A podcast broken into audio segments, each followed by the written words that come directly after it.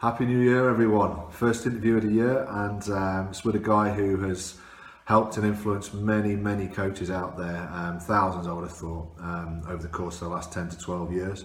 Um, particularly those who are familiar with uh, with his Twitter account. Um, Coach Tony Mee is a guy who many of you won't have heard speak, um, but he's a guy who is, is certainly certainly will be familiar in terms of the content that he's shared on Twitter. I started following him in about 2012, 2013. Um, used some of the, the resources that he shared and wasn't long before I, I had reason to, to get in touch with him. Uh, I had a, an FA Vase side, uh, or a side with an FA Vase tie, uh, and desperately needed a, a physio at late notice.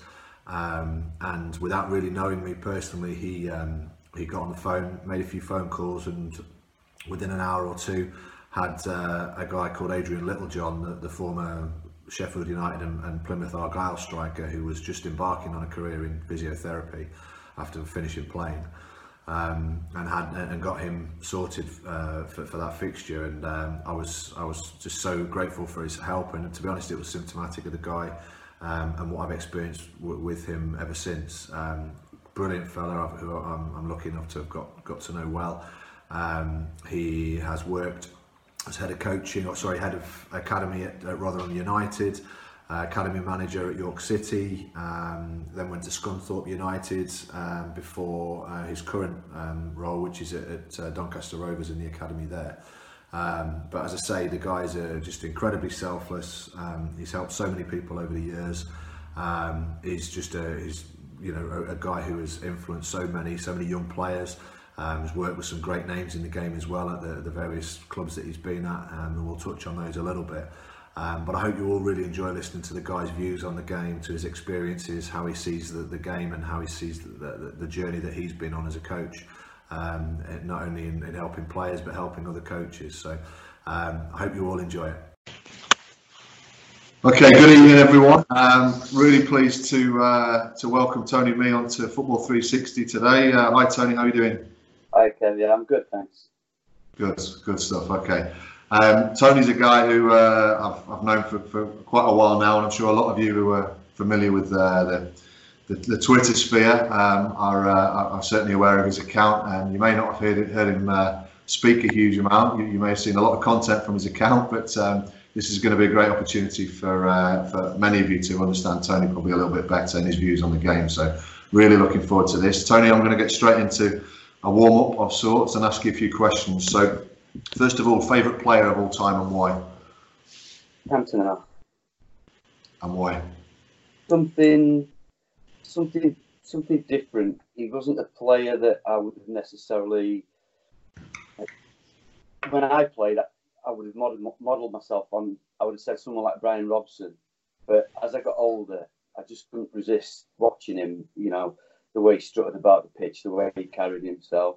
Obviously, there's yeah. back there, but you know, just the kind of a, a genius, an enigmatic genius, I suppose.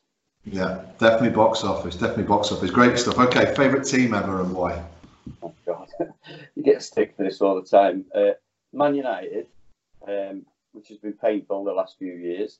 Yeah. But the reason is is a bit of a, a different one. When I was a kid, um, my, my, my dad was a, a Leeds fan as far as I could fathom when I was little, when I was really young. Um, and then you went through phases with, with the clubs that were popular at the time, big at the time. So the Liverpool team of, of the sort of late 60s and early 70s. But then uh, a mate of mine uh, called David Woodford, his brother went to university with Steve Coppell. Okay. Um, and he came home from uni one night, and we were going to watch Donny Rovers. Uh, and believe it or not, although I work there now, I did go and watch them as a kid. Um, at Belle Vue. Yeah, at Belle Vue. And, yeah. Uh, and this this one night, Dave's brother had come home from university, um, and he says, "Oh yeah, we'll we'll go to the Rovers game," and he brought Steve Coppell home with him from university. Yeah. He could have been lying his backside off, as far as I know.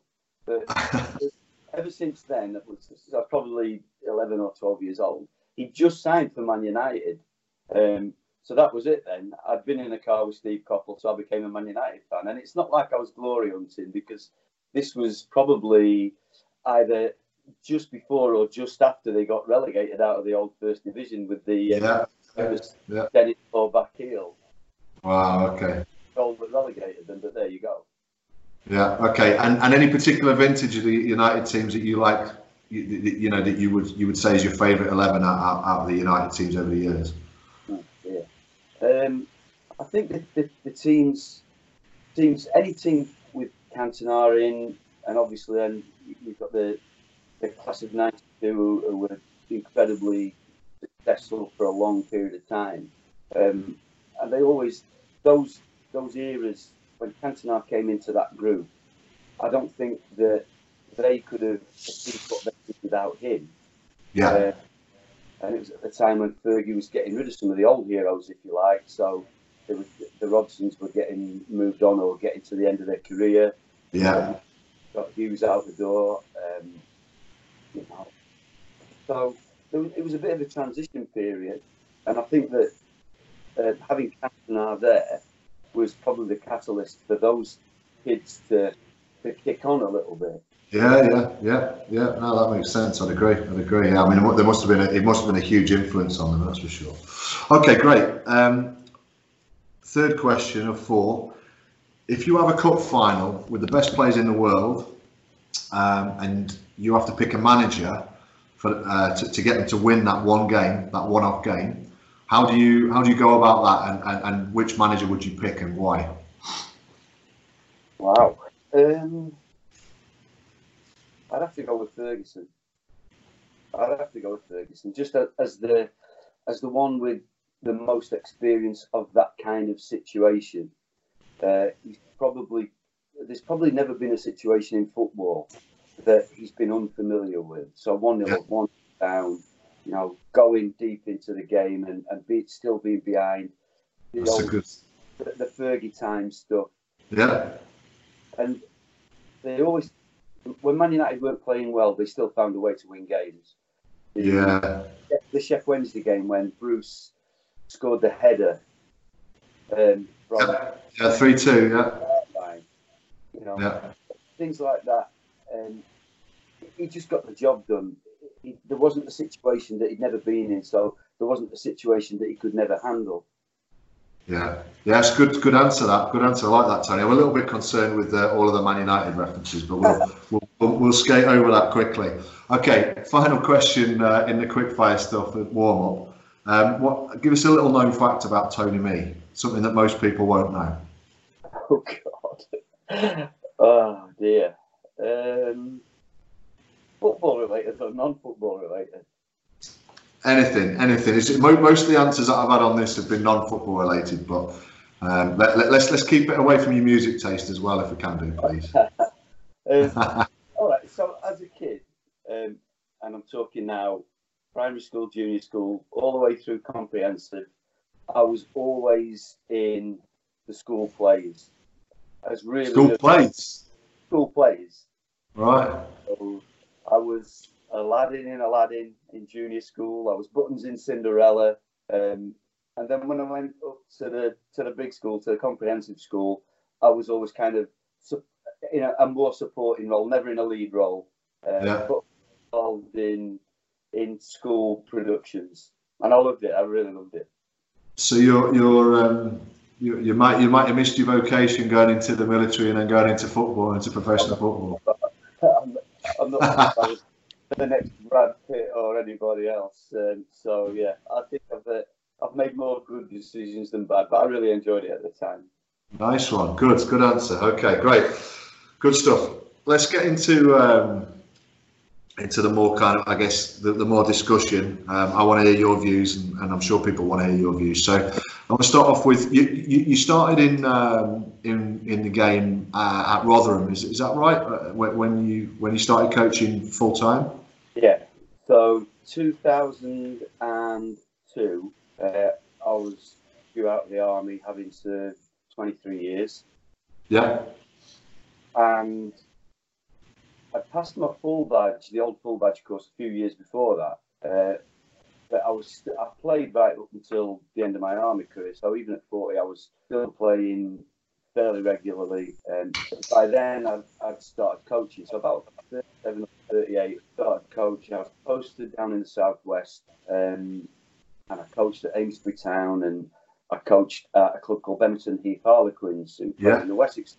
Um, and I really started to get a taste for it, and I thought that when I when I got out of the army, that it was something that I could probably do. So. Yeah. Uh, chanced me in. I was on a course at Lilleshall with a guy called Mick Hennigan, who a lot of folk, especially at this end, will know. He was ex Harrogate Town manager and Leeds United assistant manager. Yeah, yeah. He, I mean, he, he was part of Wilkinson's backroom staff when they won the last Division One. Yeah. Uh, in for the Premier League, and Mick was at the time he was the kit man at Rotherham, but he also coached in the academy. Okay. Um, it was a tutors course at Lilleshall, and uh, I said, look, you know, how would I go about getting a job when I get out? I'm getting out of the army next year. I'm moving back to South Yorkshire. I'd already moved my family back by then.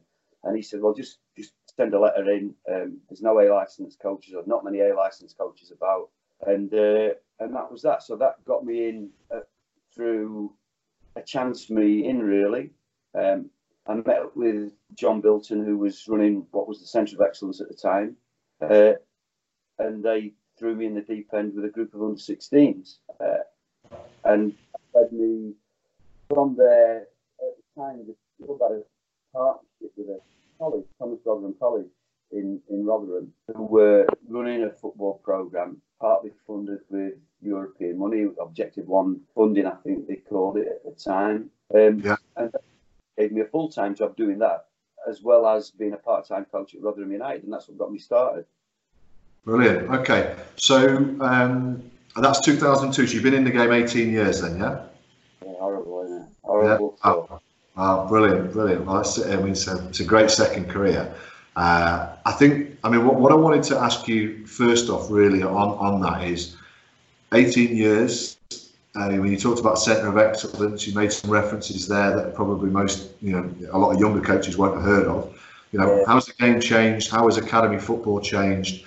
Uh, how has your job um, and, and, I guess your view of, of professional football and, and, the processes that develop young players in professional football? How, how has that changed in 18 years? Um, I think the biggest, the biggest thing, and, and I know that I've been a critic at times, is the introduction of the Triple P. And yeah clubs, if you like, now being entitled to call themselves academy. There was a time, certainly when I first started, like I said, I mentioned centres of excellence. So I'm, I'm fairly certain, but I wouldn't want to be quoted on it, that at that time, 2002, when I first started, it was only the Premier League clubs that could call themselves academies. Everybody else. Oh, okay. Yeah. Um, because I think it was felt at the time that it was it was diluting the, the quality.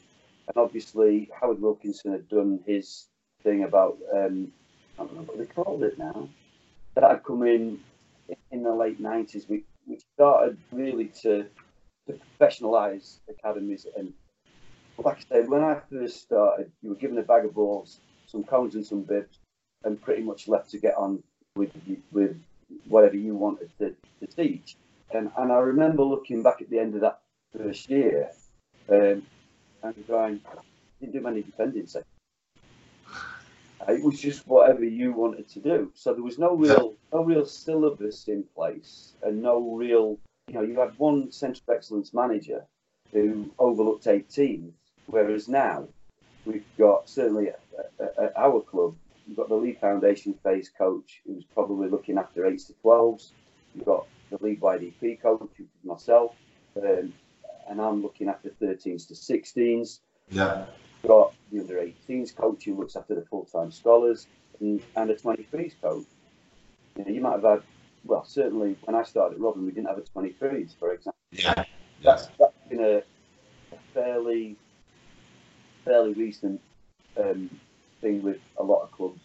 You know, do you run a 23s? Because there's a, obviously a cost implication.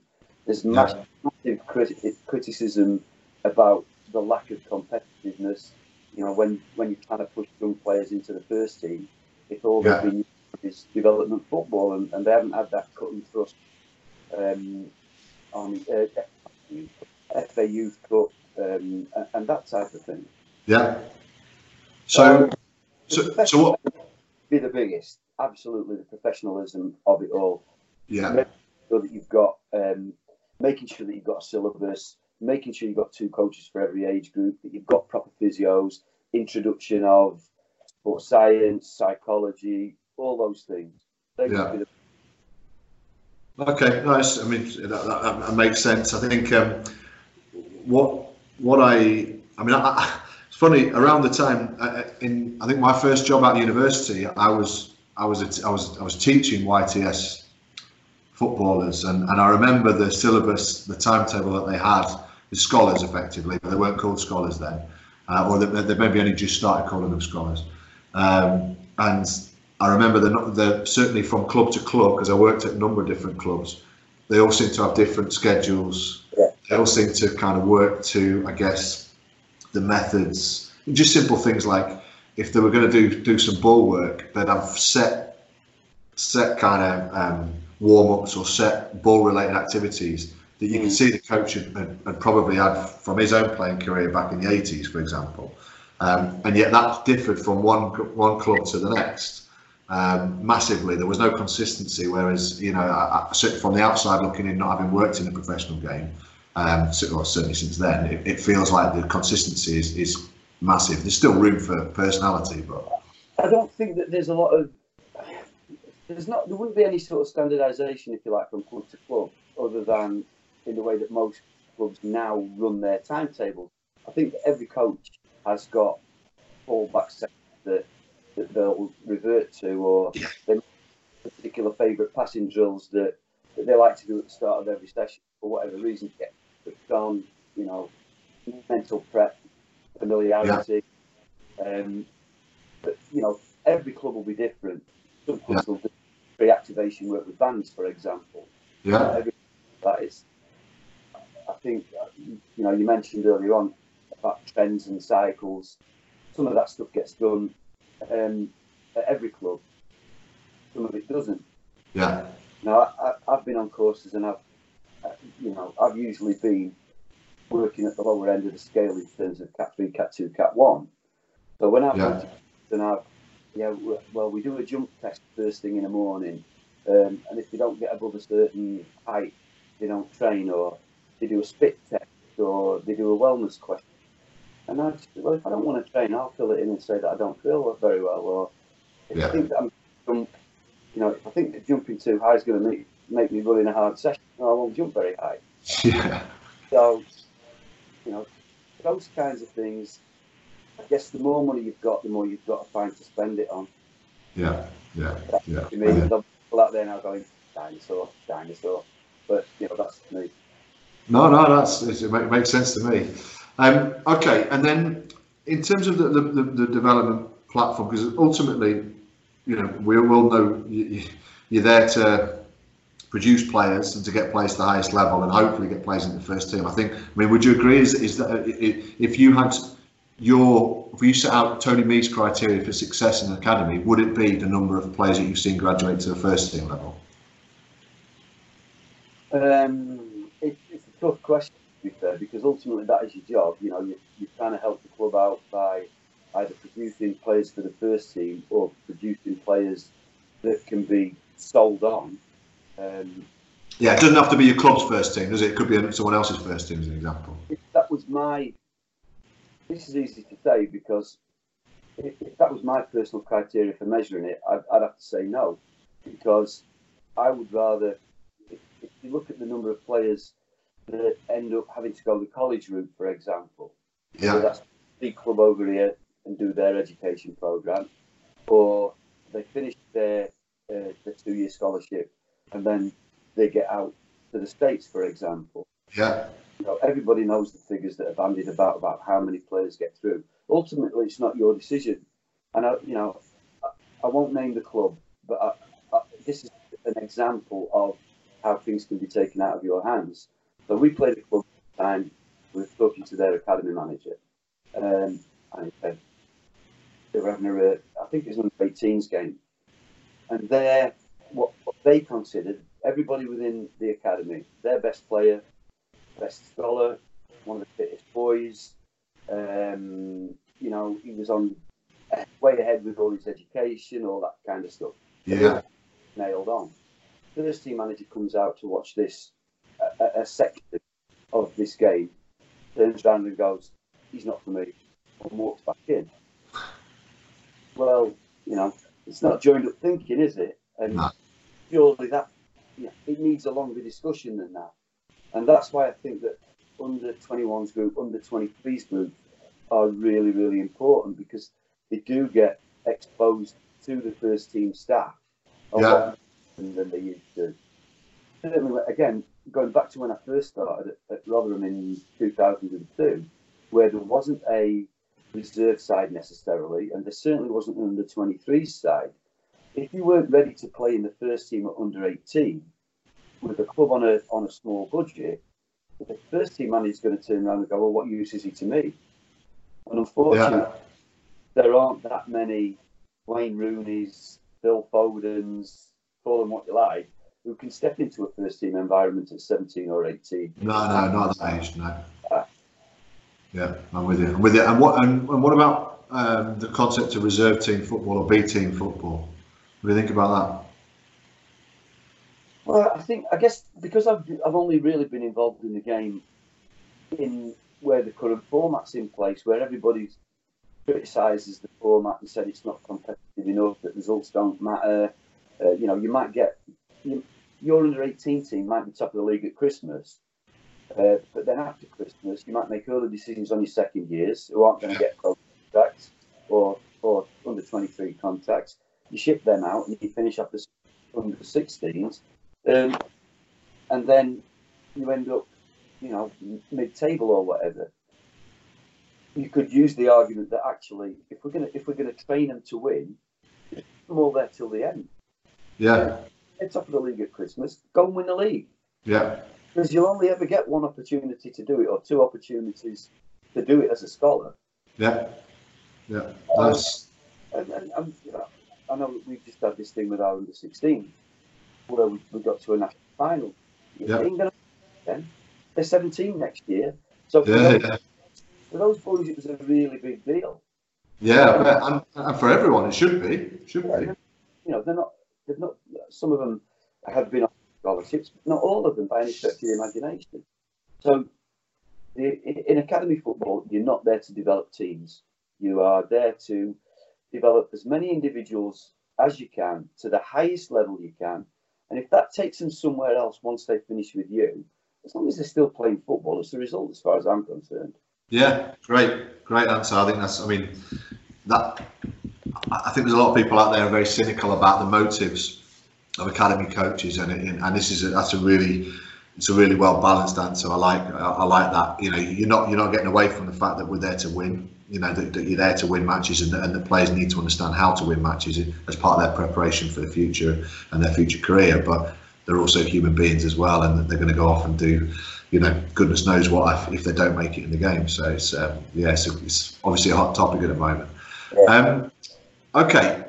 I, I, just wanted to, to, to, to move I guess that on a little bit in terms of we, we referenced it a little bit the, the cycles the trends tactical stuff um, the stuff that's fashionable, I guess, for want of a better expression. I, I use something, uh, the, the, the, a word, or a phrase that I said, I'm hipster shy, which which I meant to mean um, the, the, the, hipsters in the coaching circles. Um, I, am always a little bit cynical about them. Sorry? They'll hate you for that, by the way. Yeah, I'm sure, I'm sure. But um, I, am I'm, I'm probably I'm, I'm, I'm heading towards dinosaur territory myself. I think in, in that respect, and and, and no, no problem with that. But I think I guess my point there is, you know, there's there's a, a lot of, I think, the impact of new tactical systems get blown gets blown out of proportion a little bit, and the balance of a number of different factors that contribute towards teams' performances. Yeah. For me, are, are, are always are, you know always need to be considered. But I mean, what, what's your view in terms of are you seeing anything new out there in the game? Are you seeing things that are done slightly differently or better than you know, you could, you, could, you could talk about Kenny Dalglish's Liverpool side in the 80s and say they played great football. You could say, well, no, no, no, because Barcelona under, under Pep did. You could say that now Klopp's team have, have evolved that even further. I mean, what you know, what, what are you seeing that's new, or what's your view on it? I think the kids are better educated. And yeah. again, I speak for the clubs that I've worked at, um, and, and I've done this wherever I've gone. We've always worked on a number of systems across the year. So whether we were whether we played four four two flat for six weeks, played four three three for six weeks, then move on. We're doing twelve week cycles at the minute. Yeah. We only use three formations this season, but they might be based on a conversation that the academy manager will have with the first team manager at the start of the year. Yeah. Uh, over the course of the year, we're going to play primarily three five two. Okay, so you educate your kids, filter that down through the academy. So if you go uh, look at the Ajax system, for example, where they they always talk about four three three. Everybody yeah. three or a slight variation on it. The first team are going to play four three three. Um, in the, I, for me, the danger of that over here is when the first team manager changes. What if his beliefs and his system changes? So yeah. if we three five two and play through the thirds and this, that, and the other. And a new manager comes in and says, right, just get the ball at the top end and fight for it. Because let's not be let's not beat about the bush. Where I'm working is League One, League Two at the moment. They're the clubs that I'm working with. Yeah. The, the reality of it is that that's how a lot of football is played at League One and League Two. Not all of it. Um, so over the course of the season, we're trying to educate the players in three at the moment three different systems in the past, I've done maybe anything up to five different systems. Yeah. That is to give the kids a rounded education. But they have a better understanding of tactics, and they also have a better understanding of tactics from things like playing as much as I uh, things like FIFA. Yeah. it's that's, I mean the, players are better educated in yeah. They might not always be better technically, than the players of the street football era. Yeah. But for, for, for all the people who say bring it back in, uh, you know, how can you replicate playing street football when, when I was a kid, our goals were on two different streets. They were around the corner from each other. You know, you there was no hardly any buses. There was hardly any cars. Yeah, yeah. You know, I know that it's slightly black and white um, era. No, but it's it's it's a fact. It's it's an absolute fact. You can't play. I think on my street, every car, every house has got at least two cars. Yeah. You play street football? Yeah, yeah, The kids outside, you know, and I'm a football person, but if the kids outside were playing football and banging the ball off the back of my car, I would not be I, I, I, I agree. I've, I've seen one or two of your uh, one or two of your, your reactions in the past, and I'm sure the, the kids at Scarborough take up chess or something like that instead. So we'll play somewhere else. Yeah, yeah, but no, I mean, I, I, think for someone who you know you're, you're a bit self-deprecating sometimes, Tony, uh, and and you know your your vintage, let's say, and the fact and, and you know talking about the, the word dinosaur or whatever, but um, I think everything that you say demonstrates that you you um, you, you appreciate that times change, that think that the world changes, not just football. Football has to cater for what's happening in the rest of the world, and if kids' education is changing, their development capability is changing, and you've got to move with it. Otherwise, you're left behind. Absolutely, and uh, you know, I think that you know we've talked a lot about players, but coaches are better educated. So yeah, much as you want to talk, you know, coaches are better educated on systems, they're better educated on the stuff that goes on around the game, the psychology, you know, books that were getting quoted to me on coaching courses years ago, I just, I, would never heard of. But it made me want to go out and read them. Yeah. So, so that's what I've done. Um, and I know that that's what other coaches do. I think there's a danger that you read too much, read every book that comes out. Well, nine out of ten say the same thing. They just say it in a different way. Yeah. Uh, so coaches are better educated, um, but you can't, can't dismiss all the stuff that got people like Don Howe, for example, in the reputation he got. Dave Sexton. Yeah. These were all, you know, these were coaches before I was a coach. These were coaches, you know, late 60s, early 70s, and into the 80s. And even now, I pick up, um, if I can, I pick up um, books, old books, if I find them. I've got some great books from Allen Wade. From Allen, Allen Wade, yeah, yeah, yeah. The sessions aren't changed. You know, I, I you know, I, I put my sessions out there all the time. Some of those sessions I probably did when I was a kid football doesn't change that much. It's still a goal at one end that you've got to score in, and a goal at the other end that you've got to defend. Yeah. There's probably a million different ways to go from one goal to the other. Yeah. So, yeah.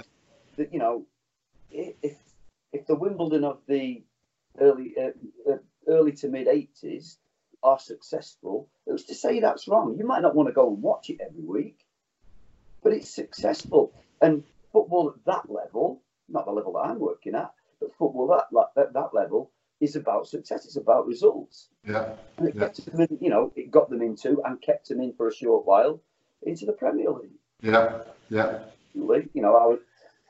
I, I'm, I'm pleased to say that I did have a little bit of involvement with them uh, when they came out to Germany for pre-season, and for all the, for all the, you know, the, the the banter about um, for all the stories which which are all true. You yeah. never a more hard-working bunch of footballers. Really? Worked hard on the training pitch and partied hard off it. Of course, yeah, yeah, for sure. A really good bunch of players. And, and I mean, from your, your memory of that, I mean, technically, uh, what were they like? Did they, did they have a mix of technical players? I mean, look, I, I could name. Players. Uh, Sorry? They had some really good players. Yeah. They weren't just, you know, boss it up the pitch merchants. Uh, John Gannon, uh, who went from Wimbledon to Sheffield United, Sheffield United yeah. was an incredibly skillful player. Uh, yeah. Laurie Yes. Yeah. Laurie was probably, for those that don't know, um, a Teddy Sheringham type player, um, probably six or seven years before Sheringham got the, the recognition that he deserved. Yeah, yeah, Glyn Hodges. Glyn Hodges was a really good technical player, wasn't he? Yeah. I mean, I, I, am not. I, the reason I asked the question is because you know, I don't. I think everyone would imagine that that Wimbledon side would have been just I don't know, running, jumping into rivers and having big scraps and playing British bulldog and what have you. But it, it can't have been true. Sorry. They did that as well. I'm sure. I'm sure. They, they were training three times a day, so I would drive in from where I live. Yeah. Uh, In the morning uh, and take them out running in the in the forests that surrounded the camp. Yeah. Uh, and back in those days, when I was when I could class myself as being really fit, you know, Dennis Wise would regularly beat me back to camp once we got onto the straight. But yeah. the rest, you know, they weren't distance runners, but they would put the work in. Then they'd go off and have breakfast and a bit of a, a lie down. They'd do yeah. a, a, football session then probably 10 off, 10, 11 o'clock in the morning, train till lunchtime, eat, back out, and they do another fitness session in the afternoon. This was obviously pre season. Yeah. But they absolutely worked their backsides off.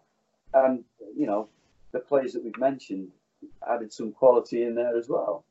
Yeah, yeah, brilliant. What I mean, fantastic insight and fantastic stories. I mean, you know, that, that, that's such a famous team from from a period of time. I remember, you know, when I, I hung off everything that, that what little media there was chucked out in those days, and the, you know, beat Liverpool in the FA Cup final and all the success that they had under Bobby Gould and Dave Bassett before. I mean, yeah. it's anyone from that era. You know, you wonder, and, and there's there's a mystique about that team. So really, it's, it's fantastic uh, to cover that, and I didn't expect to be talking about that tonight. So uh, that's brilliant.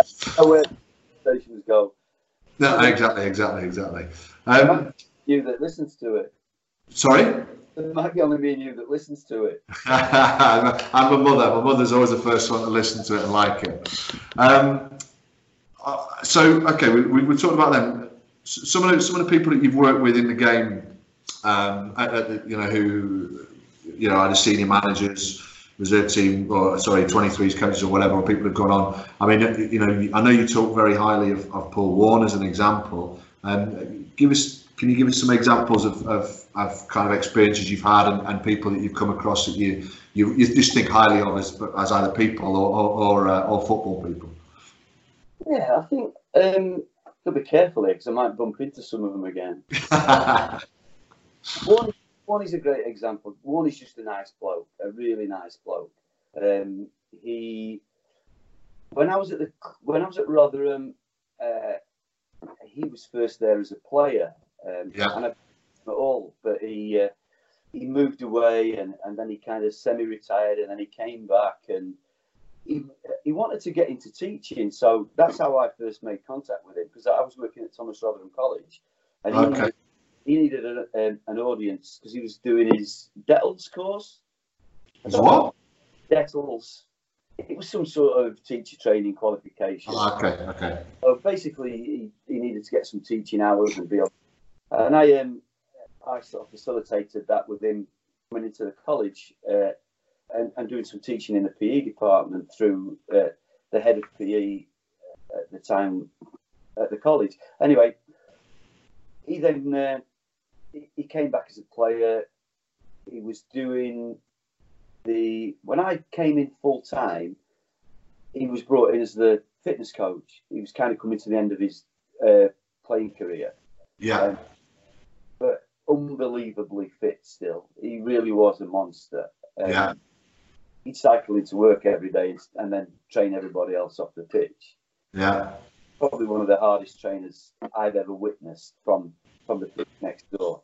Um, but Warney just he's just a really nice person. Um, and I think when you look at some of the stuff that's come out over the last 18 months, and when you look what they've been through at Rotherham with the the relegations and everything else.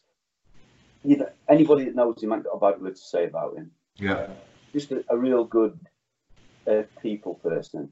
Yeah. And, and now he's, I'm really pleased he's having a bit of yeah, he's, I mean, he certainly seems to be doing well this season. And I think, in all fairness, from looking from the outside in, I don't think anyone expected Rotherham to go up to the Championship and, and do anything other than just survive or, or go down. So, um, you look at clubs like West Brom, for example, who were, if you like, your traditional yo-yo club. Yeah. They might have been a yo-yo club, but that year that you spend in the Premier League can really cushion your fall for a year. Yeah. Back up the following.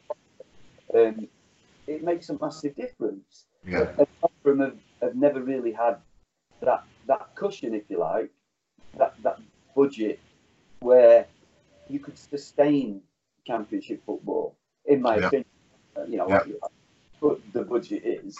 Um, but you look at Huddersfield, for example, that one year, two years in the in the Premier League has allowed them to make changes um, lower down. Yeah. What the long term benefits or, or or failures of that will be might not be seen for five or ten years because two years in the Premier League now is is big bucks. Yeah, yeah, for sure. Oh yeah, I mean it's massive, isn't it? There's a massive difference between that and and like you say, certainly the bottom end of the championship and below that is just absolute golf. It's light years away, isn't it? So, okay, um, let's move on to Twitter. Mm. so I I um I, got in touch with you first on there, as many, many people have done. I don't know uh, exactly what your latest number is, but there's there's there's it's a five-figure number of people who follow you, and and for very good reason. Um, how have you how have you found it from your from your point? You know, what, what's Coach Tony Mee got to say? You know, I guess from the heart about what what what Twitter's been like the experience for you. It's been great for me. Um, there's there's a number of reasons really.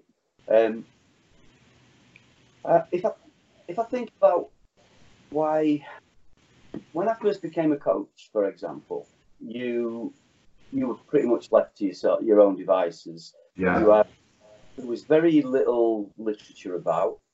There weren't very many coaching manuals about, and what there were there tended to be the maybe something from the FA, for example. Yeah. Um, and I started hoarding and, and collecting anything that I could find um, to, to help myself, really. Yeah. for the FA Coaches Association, um, but it was it was a little bit hit and miss in terms of whether they put any CPD on, for example. Um, yeah. They had a magazine that what you could take from that was really down to down to you, and I think that's the same with every coaching session. So when I found a an outlet, if you like, some of this stuff that I've managed to, to put together over the I can believe we were sat in the office today, uh, we just moved to New York Stadium, and uh, uh, I was working with Chris Kirby and Matt Hamshaw at the time, and a guy called Steve Moss. Um, and Chris introduced me to Twitter, and like a lot of other people, my first tweet was, "Let's see what all this is about."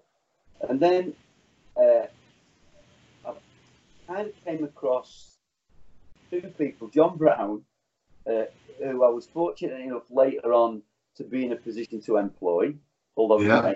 out of it. Uh, Hodgson, who started something called the Coach's Bible. Uh, yeah. And it was basically, they put together something like I've done now with my own Dropbox.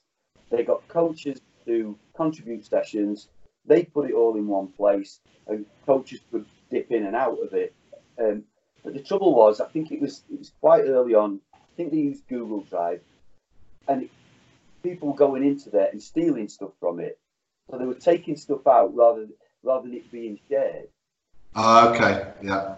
And, and basically, they were they were just plundering the files, and Odger used to Odger used to lose his rag on a regular basis on Twitter. He still does now and again, but he don't go on there very much uh, yeah. these days. So I just started sharing sessions. I'd started using Sports Session Planner by then um, at, at, Rotherham, and there was a it was a real easy way to share what I did. And I just did it because, like I said, you, you couldn't really find stuff when I first started coaching. So I just started throwing this stuff out there. Yeah. And all of a sudden your numbers start going up, and I'm like, well, this is all right. But, you know, it's the other side of it for me is because of uh, the the sort of my domestic situation, if you like. I don't have much of a social life, so it's a real um, it's a real window on the outside world for me, and it gets yeah. me to like you say, we would never have met if you weren't um, if you weren't desperate for a physio one time when you came over to the mainland from Guernsey. You're right. I've, I've met I've met a lot of people through through Twitter, uh, and it's worked out all right for me. A, a guy called Lee Merricks, who uh, who lives out in Canada, asked me to go out there and do some coaching for him. Just again, just off the back of the stuff that I put on Twitter. Yeah. So for me, there's not much downside. The FA didn't like it every now and again when I was working for the FA as a tutor. If I put anything that was remotely um, critical or or controversial, which yeah. I can understand. Um, you, you know, I had to bite my tongue once or twice. but you know, I've always, I, I've really enjoyed it, and for me, it's fantastic. It's a great tool, and when people start to, it's funny because I was having a, a, conversation with Ben Mawson this morning about this. Um, yeah. um, he's on his way to Baltimore, and uh, for the US Coaches Conference. Yeah. And he, he always tells me that when he goes over there, people see him in his Donny Rovers gear, and the first thing they ask is, "Do you know Coach Tony Mee?" And I, I just, I think he's pulling my leg a little bit, if I'm honest. Um, oh, I'm not sure. I'm not sure, Tony. Talking about these social influences, and I'm like, well, what? The, the, the social influencers that, that have got a million followers and end up fighting each other on Sky Sports box office. I, I, don't get what any of these people are. So if I'm an influencer, then fine, I'll I'll I'll take it. But if it means that people are getting access to quality sessions, then I'm just going to keep doing it. And nobody's told me I can't. Um, yeah. And if they do, I'll probably just take whichever club I'm working for at the time name off the top, and I'll yeah. keep sessions anyway because all it is is a, a drawing. Uh, it's a diagram. It's what I'm going to do that night or what I did last night. It ain't going to necessarily work for you or, or your team, but if you think about the game, and it encourages coaches to think, how can I tweak that? How can I adjust that? You know, it's pointless looking at Pep sessions and thinking you can put Pep sessions on because you're not Pep. So you have yeah. to find what works for you. You have to find what works for your players. If I put a session on for, if I put a session on for Session Planner and, and put it on Twitter, uh, and it's eight versus seven, there's no guarantee that I'll have done eight versus seven that night. Yeah. I might not have had 15 players turn up. Yeah. So I've got to think on my feet and I've got to adjust. I'm not going to scrap it. I'm just going to adjust it. Yeah. And it, it, it's an art for coaches. It's a real skill to make that work because nothing's ever perfect. It's like battle. To go back to the military days, a plan's only a plan until the first shot's fired. Yeah. You know, your game plan's only your game plan until he throws the first punch that hits you in the face. Yeah. Football's the same. Your formation's your formation, then you kick off. After that, nobody stands in a 4 4 2 or in a diamond or in a 3 5 2 because the game is constantly moving. Love it, love it. And um, I, I, I think if if I had one criticism of of, of Twitter and the proliferation of information um, on Twitter, and therefore I'd have to make you a little bit culpable for that, given that you're one of the biggest resources out there. Um, it's that people do try and pigeonhole it, do try and cut and paste, and, and think that once they've got a session uh, written down, that the job's done. When actually, yeah. that's when the real hard work starts, as you say. Um, but but I, I think I, I, I still I, went through a period um, where I voraciously took everything I could find, your stuff, stuff I was finding off uh, coaching family or whatever, and anywhere I could find it, and I would I would cat I would catalog it, and I would try and make it fit in what I was doing, or I'd help I would use it to help expand my knowledge and, and give me a bigger black book of sessions, which I think every coach needs to have. And then I probably got to a point where I thought I don't need any more. I've got I've got my my book now. I just need to keep thinking about how things are changing yeah. and, and start writing my own ones more. And I realised that I was probably guilty of not doing my own sessions enough and using other people's sessions. Yeah. Uh, but there's no doubt about it. I mean, the stuff that you put because it's not just the, the, sessions you put out, Tony. It's it's some of the stuff that you've done on position specifics, on you know on what you know some of the stuff that you put out there a few years ago, and you've you've recycled it, thrown it out there a few times. But um, to, to to to help anyone who's planning long term how to how to develop a young footballer, how to how to understand how it relates to the real game itself, and then how to communicate that to those players, whatever level, whatever age group. I think is you know the more information that's out there, the different ways that it's framed, the more you get people, you, you challenge people, and, and that's I think what a lot of the information does. You know, the session plans are one thing, but there's so much more that you put out there that I found really useful. Yeah, and, and, the majority of that, a lot of that stuff's not mine. It's the stuff that I found. Yeah. You know, research papers. I'll I'll collect research papers. I won't read them the majority of the time, but it might be useful to somebody else. Because I think that when people try and I've got nothing against degrees, but I ain't got one, so I don't understand the problem. I don't understand why they have to. It, when I start reading something, it's like written in a foreign language I, yeah. I, I like that. So somebody had a bit of a, a bite the other week. Um, I wasn't trying to be disrespectful. He want he was doing his dissertation on scanning.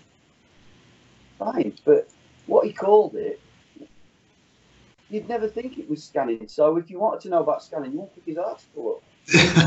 yeah, I know what you mean. I, I, I well, first of all, I, I do have a degree, and I can guarantee you, I didn't have to work as hard for that as I have for many other things in life. Um, and it probably isn't worth the paper it's written on, wherever that piece of paper is. Um, but I think the the the the, the information. I mean, you, I'll give you an example of what you've just said, just just just because I think it's relevant. I, I dropped Jed Davies, um, you know, the guy who, who wrote the Bielsa book. Um, I dropped him a, a, a, private message a couple of years back and we had a really good conversation off the back of it. But I just said to him, Jed, I find your stuff really hard, really hard to get through. I, I'm, I'm intelligent enough. I'm not intelligent, but I'm intelligent enough for what I need in life.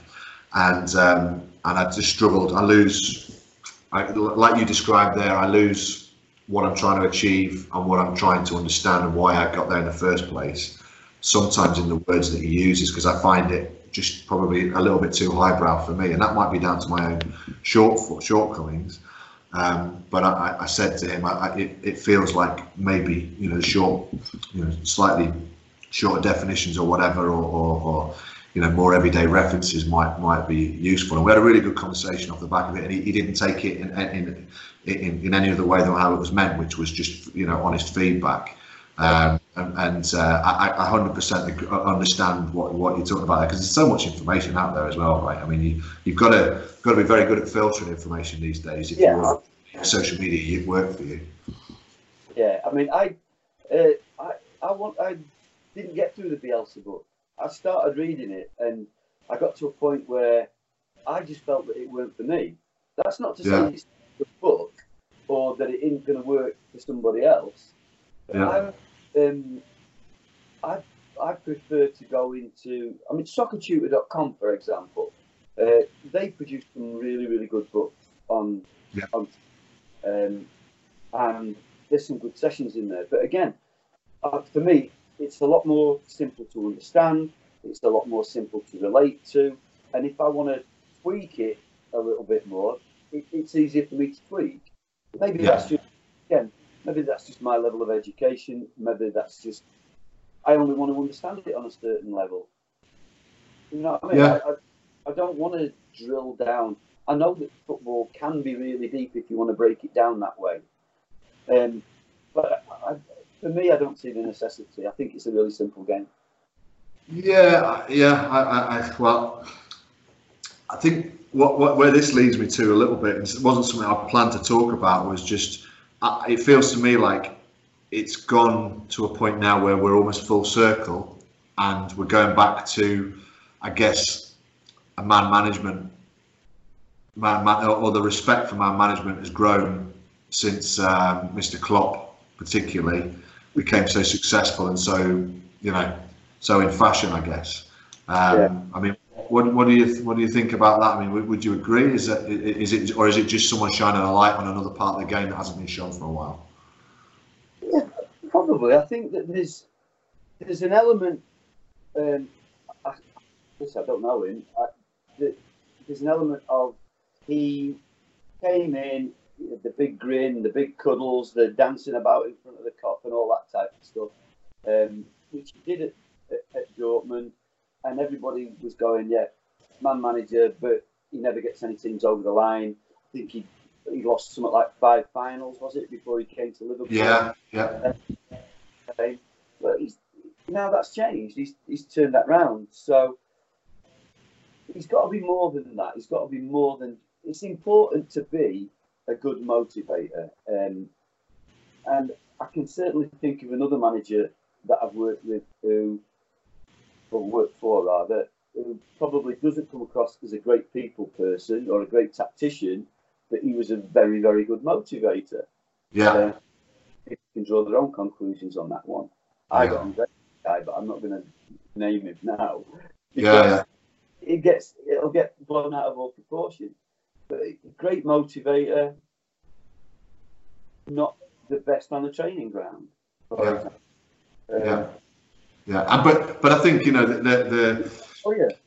This it well it comes on to this. I mean, there's different. Everyone, there's, everyone has their different strengths, and every team and every management team, every technical body has its has its coaches, its sports scientists, its motivators. I, I saw something Eddie Jones had, had it was an excerpt from a, a, a podcast, and Eddie Jones had said that um, outside of two people who set culture and um, you know, the, the kind of people agenda, you need to, to fill a technical body, a technical team, staff with specialists. So he said maximum one or two people who have those people skills, who set the culture, who, who drive the, you know, from top down type thing. Um, and, and we've all got different roles to play. I mean, you know, so I guess it depends on your pay level and, and the level you work at in the game as to how many of them you have to, have to do yourself.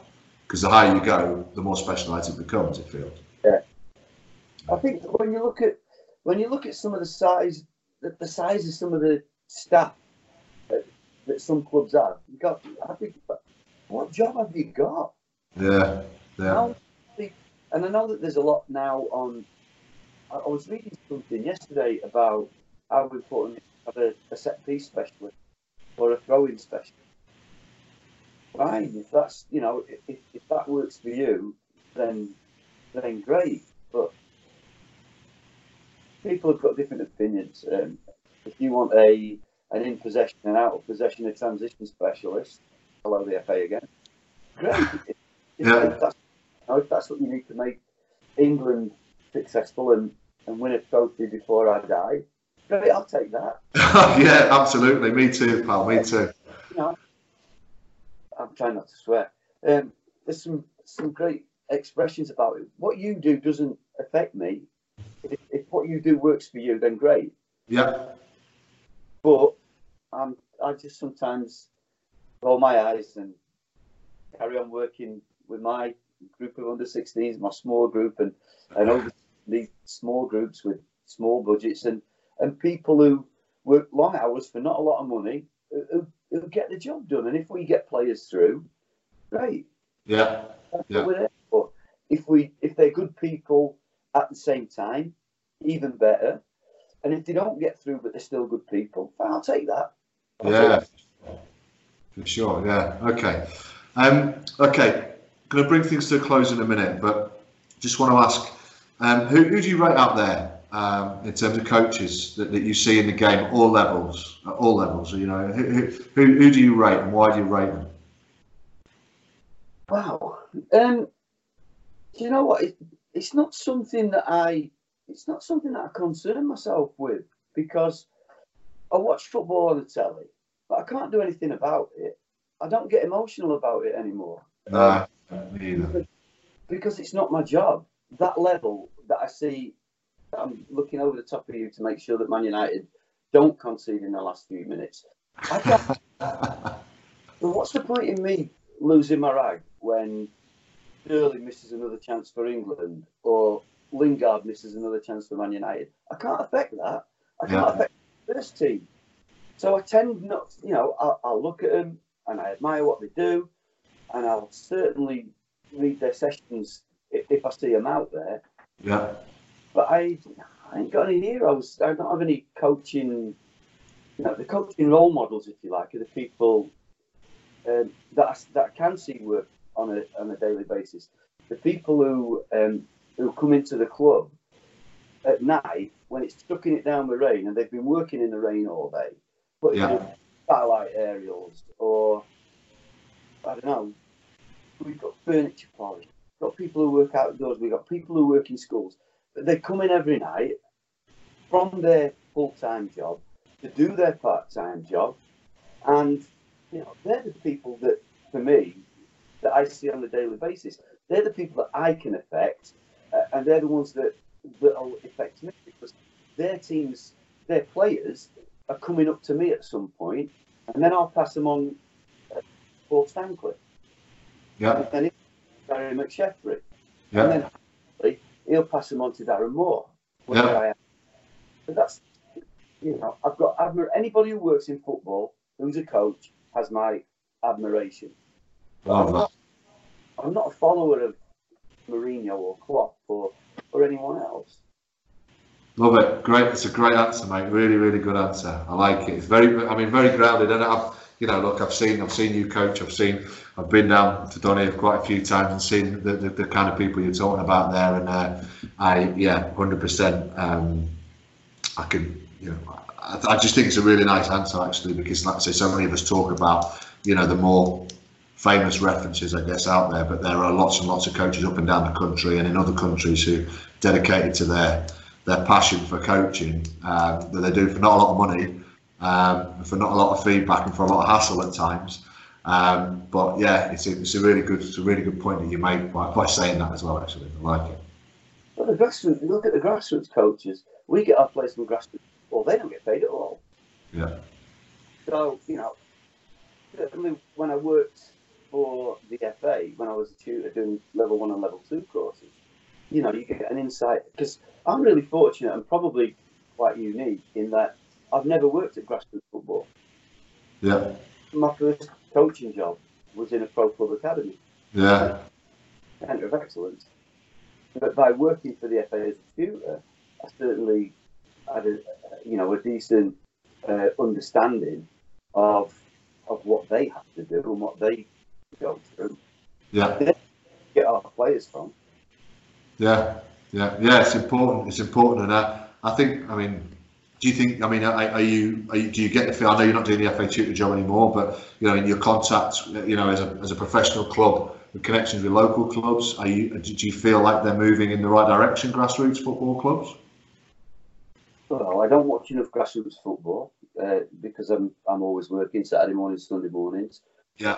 The stuff that I tend to read, and this again, this doesn't fill me with doesn't fill me with great hope. There seems to, but whether it's you know, more people are keen to highlight poor practice than good practice. Yeah.